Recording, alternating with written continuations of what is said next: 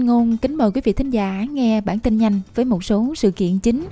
Cuộc tranh luận về khấu trừ đầu tư thua lỗ gây chú ý nhiều nhất tại Quốc hội Liên bang. Tổng thống Hoa Kỳ Joe Biden kêu gọi thận trọng trong cuộc tấn công Gaza của Israel và gần 4.000 trường hợp cấp cứu do tai nạn giao thông trong 2 ngày Tết tại Việt Nam. Sau đây là bản tin chi tiết. Cả Thủ tướng Anthony Albanese và lãnh đạo phe đối lập Peter Dutton đều đang chịu áp lực thay đổi thuế đối với tài sản đầu tư.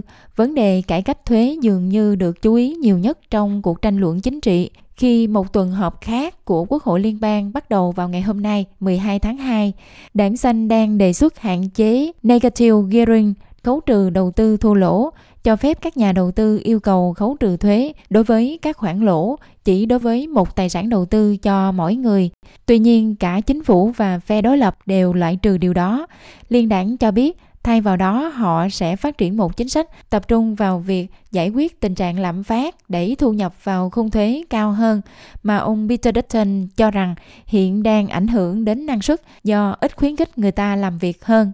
Nhưng ông Anthony Albanese nói rằng chính phủ của ông có chính sách thuế đúng đắn và cho rằng ông Dutton phản đối bởi vì ông không biết làm cách nào khác. All 13.6 million taxpayers will get a tax cut and 84% of Australians Tất cả 13 triệu 600 ngàn người nộp thuế sẽ được cắt giảm thuế và 84% người Úc sẽ được cắt giảm thuế nhiều hơn. Ông Peter Dutton muốn nói về bất cứ điều gì ngoại trừ những gì đang xảy ra. Ông ấy muốn nói về những gì đang không xảy ra. Ông ấy muốn người Úc làm việc lâu hơn với chi phí thấp hơn. Điều mà ông Peter Dutton mong muốn đó là mức thuế thấp hơn, nhiều thuế hơn đối với người Úc có thu nhập thấp và trung bình, đồng thời tiếp tục hủy bỏ mọi cải cách được thực hiện vì lợi ích của người lao động. Liên quan đến giao thông ở Victoria, dự kiến sẽ có sự hỗn loạn về giao thông trên các tuyến đường bộ và đường sắt ở Victoria khi nhân viên V-Line bắt đầu các cuộc đình công liên tục. Dự kiến sẽ có sự chậm trễ đáng kể bởi vì không có chuyến tàu nào hoạt động từ 3 giờ sáng cho đến 7 giờ sáng. Bộ Giao thông khuyến cáo người dân tránh đi lại không cần thiết do dịch vụ xe buýt thay thế bị hạn chế, không dừng ở ga tàu và có thể kéo dài thêm 2 giờ cho mỗi hành trình. Những người lái xe trên đường giữa các trung tâm của các khu vực cũng được cảnh báo về tình trạng giao thông đông đúc, trong khi những người đi vào trung tâm Melbourne từ phía Tây có thể phải đối mặt với tình trạng chậm trễ khoảng 30 phút. Được biết, những điểm vướng mắc chính trong tranh chấp với V-Line bao gồm tiền lương và các biện pháp bảo vệ việc làm. Tại New South Wales, một chương trình hỗ trợ của chính phủ tiểu bang dành cho phụ nữ sống bên ngoài các thành phố lớn là người bản địa, cựu chiến binh hoặc là những người phải đối mặt với những thách thức khác khi tìm việc làm đã được chính phủ mở rộng. Một đợt tài trợ mới đã được cung cấp theo chương trình lộ trình quay trở lại làm việc của chính phủ New South Wales, cung cấp tới 2 triệu đô la để hỗ trợ phụ nữ đào tạo và kiếm việc làm.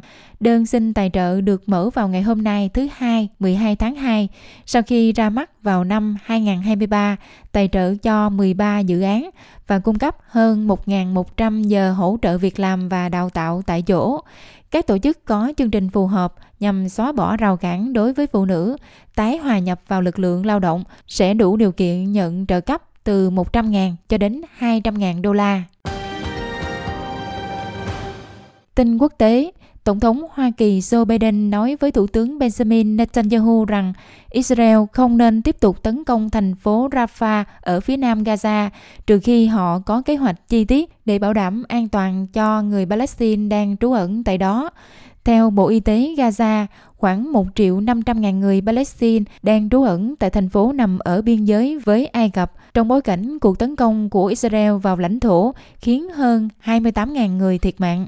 Cuộc gọi của ông Biden tới ông Netanyahu diễn ra chỉ vài ngày sau khi nhà lãnh đạo Hoa Kỳ nói rằng phản ứng của Israel tới cuộc tấn công của Hamas vào ngày 7 tháng 10 khiến gần 1.200 người thiệt mạng là quá mức, trong khi ông Netanyahu tuyên bố là ông sẽ bảo vệ dân thường thường. Một cư dân ở Khan Yunis đang trú ẩn ở Rafah lo ngại rằng cuộc tấn công sắp tới sẽ buộc người Palestine phải vào Ai Cập. Where do people go? The Israeli army closes everything. Mọi người đi đâu bây giờ? Quân đội Israel đóng cửa mọi thứ, cấm vào một số khu vực. Nếu như ai đó vào Khan Yunis, họ sẽ bị đánh bom và xử tử. Liên quan đến Việt Nam, báo chí nhà nước Việt Nam dẫn thông tin từ Bộ Y tế cho biết số người nhập viện do tai nạn giao thông vào dịp Tết năm nay cao hơn so với con số 3.318 người trong năm ngoái.